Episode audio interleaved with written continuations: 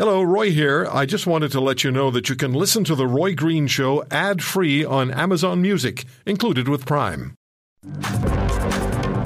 Earlier this week, when the story broke about a missile impacting Poland, because that's how the story broke, a missile impacting Poland, and in that storyline was Russian missile. When I heard Russian missile impacting Poland, my immediate reaction was viscerally, uh oh. Here we go. Well, we know from developments now that most likely it was parts of a old Soviet missile the Ukrainians are using to try to shoot down the Russian missiles with which the Russians are destroying the Ukrainian infrastructure, power infrastructure. Peter Caddick Adams is the director of the Defense and Global Security Institute. He lectured at the UK Defence Academy for 20 years, has worked in 58 countries, and was NATO historian in Bosnia in 96 97. He's been analyzing the Ukraine conflict since 2014 and has made several recent visits to Ukraine. Peter is also the author of Victory in the West, and it's a book about the last hundred days of World War II and includes Canadian contributions in the Netherlands. Peter, thank you for, for joining us. What was your immediate response when, when you first heard the headline? Well, I, I, was surprised that this hadn't happened before. If you think of the amount of munitions that have been flying through the skies, um, and there are half a dozen countries that border Ukraine, um, all of which are NATO members. I was all but one are NATO members. I'm really surprised that this hadn't sort of leaked before. Um, and uh, the, the worry, of course, is that immediately people leap on this uh, and the whole thing escalates beyond control. And that's how wars begin. That's how big world wars have always begun. Mm-hmm. It did escalate. And it escalated very quickly. And President Zelensky of Ukraine was insistent that it was a, a Russian missile. And certainly it was not difficult to believe that it could be a Russian missile, maybe fired from Belarus, who knows. But are you satisfied now that it was not a Russian missile, that it was in fact pieces of a, of a Ukrainian missile fired at the Russian munitions? Yeah, I'm, I'm almost certain that it was a, a, a an S three hundred, which is an old Russian kind of missile that, that they have been aiming um, at uh, the Ukrainian infrastructure. But the Ukrainians have also been using them as anti aircraft missiles uh, and uh, a Russian missile. If you, if you remember on, on Tuesday, there were over 100 that were aimed at Ukrainian yeah. infrastructure. Yeah. Um, and one of them was uh, was intercepted successfully. The bits came down to ground, and of course, when you're intercepting up there in the sky, you can't predict where they're going to land. Uh, and uh, and pieces fell in Poland. And, and, the key fact here was not that uh, a uh, you know some kind of aerial munition had strayed over the border, but two people were killed. Yes. Uh, we've already had strays over the border into Moldova um, earlier on in the campaign of a, a, a Russian missile.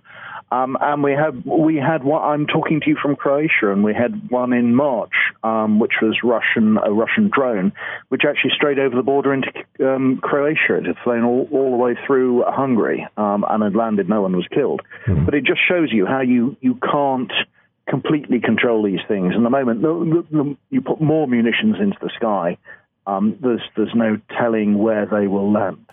What is NATO doing, Peter, to uh, to war game well, perhaps have, these yeah, these events? NATO will have war gamed every possible um, sort of permutation. Um, and I think one of the reasons why it, this escalated only in terms of a war of words is that it, has been expected for a long time that something like this would, would, would happen. Um, and so, you know, this is where you need um, cool heads, even if the heart is hot. Uh, and the first thing you need to do is, is, ascertain actually just whose it is. And that isn't always easy to do.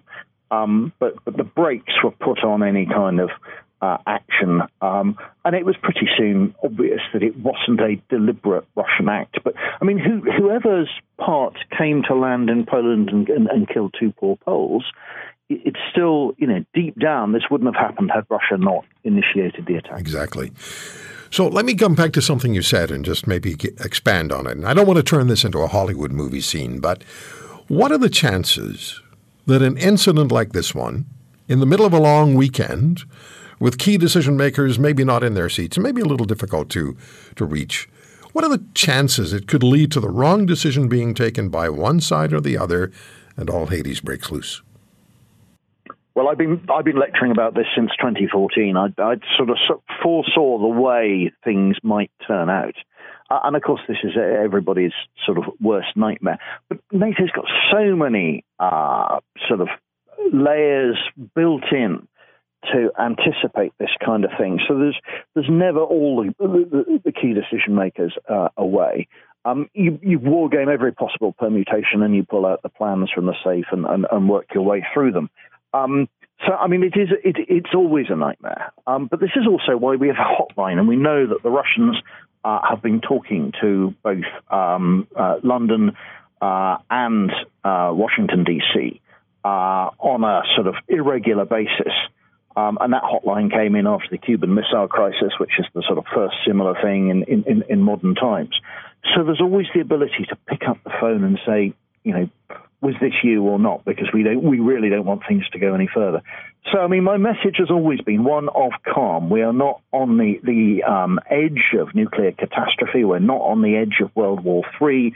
Um, if we play it carefully and sensibly, uh, and you know, actually the events of Tuesday night, Wednesday, was a textbook example of how these sort of things can be contained because the worst nightmare is that this leaks over the border into another country and, and, as you say, things get carried away. Yeah. So, what is your view, and what do you think NATO's view is, of the performance of the Russian military, and keeping in mind that there's one man in charge at this point, and it's Putin, and how stable well, he is, God only knows we all agree that the, the, Russian military um, has performed absolutely abysmally and seems to be reinforcing failure, um, both in the, the, casualties that they've inflicted on their own side, the, the huge quantities of hardware that they've lost um, in campaigning ever since February.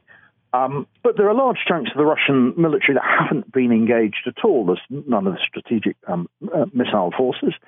Um, there's uh, none of the modern aircraft really have have, uh, have been over Ukraine. Um, their most modern tanks haven't deployed, um, and there is more of the, the Russian military engaged in suppression of internal dissent with very good equipment than there is in Ukraine, and that's always been the way. So, so it, it's a tiny proportion of uniformed Russians equipped with modern weaponry that are actually in Ukraine. Um, but given that, they, they haven't performed very well. And the odd thing is that it, over this sort of span of time, we've got 265, nearly 270 days, you would have thought the system would have learned and self corrected. Mm-hmm. And that hasn't happened. And that hasn't happened because the man at the top, Vladimir Putin, is just completely mistrusting his own generals.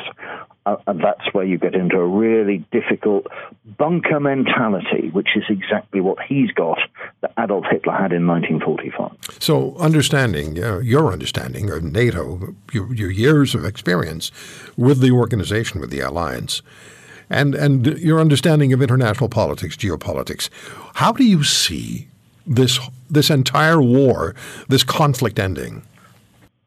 it's completely and totally tied to one man's ambition, Vladimir Putin.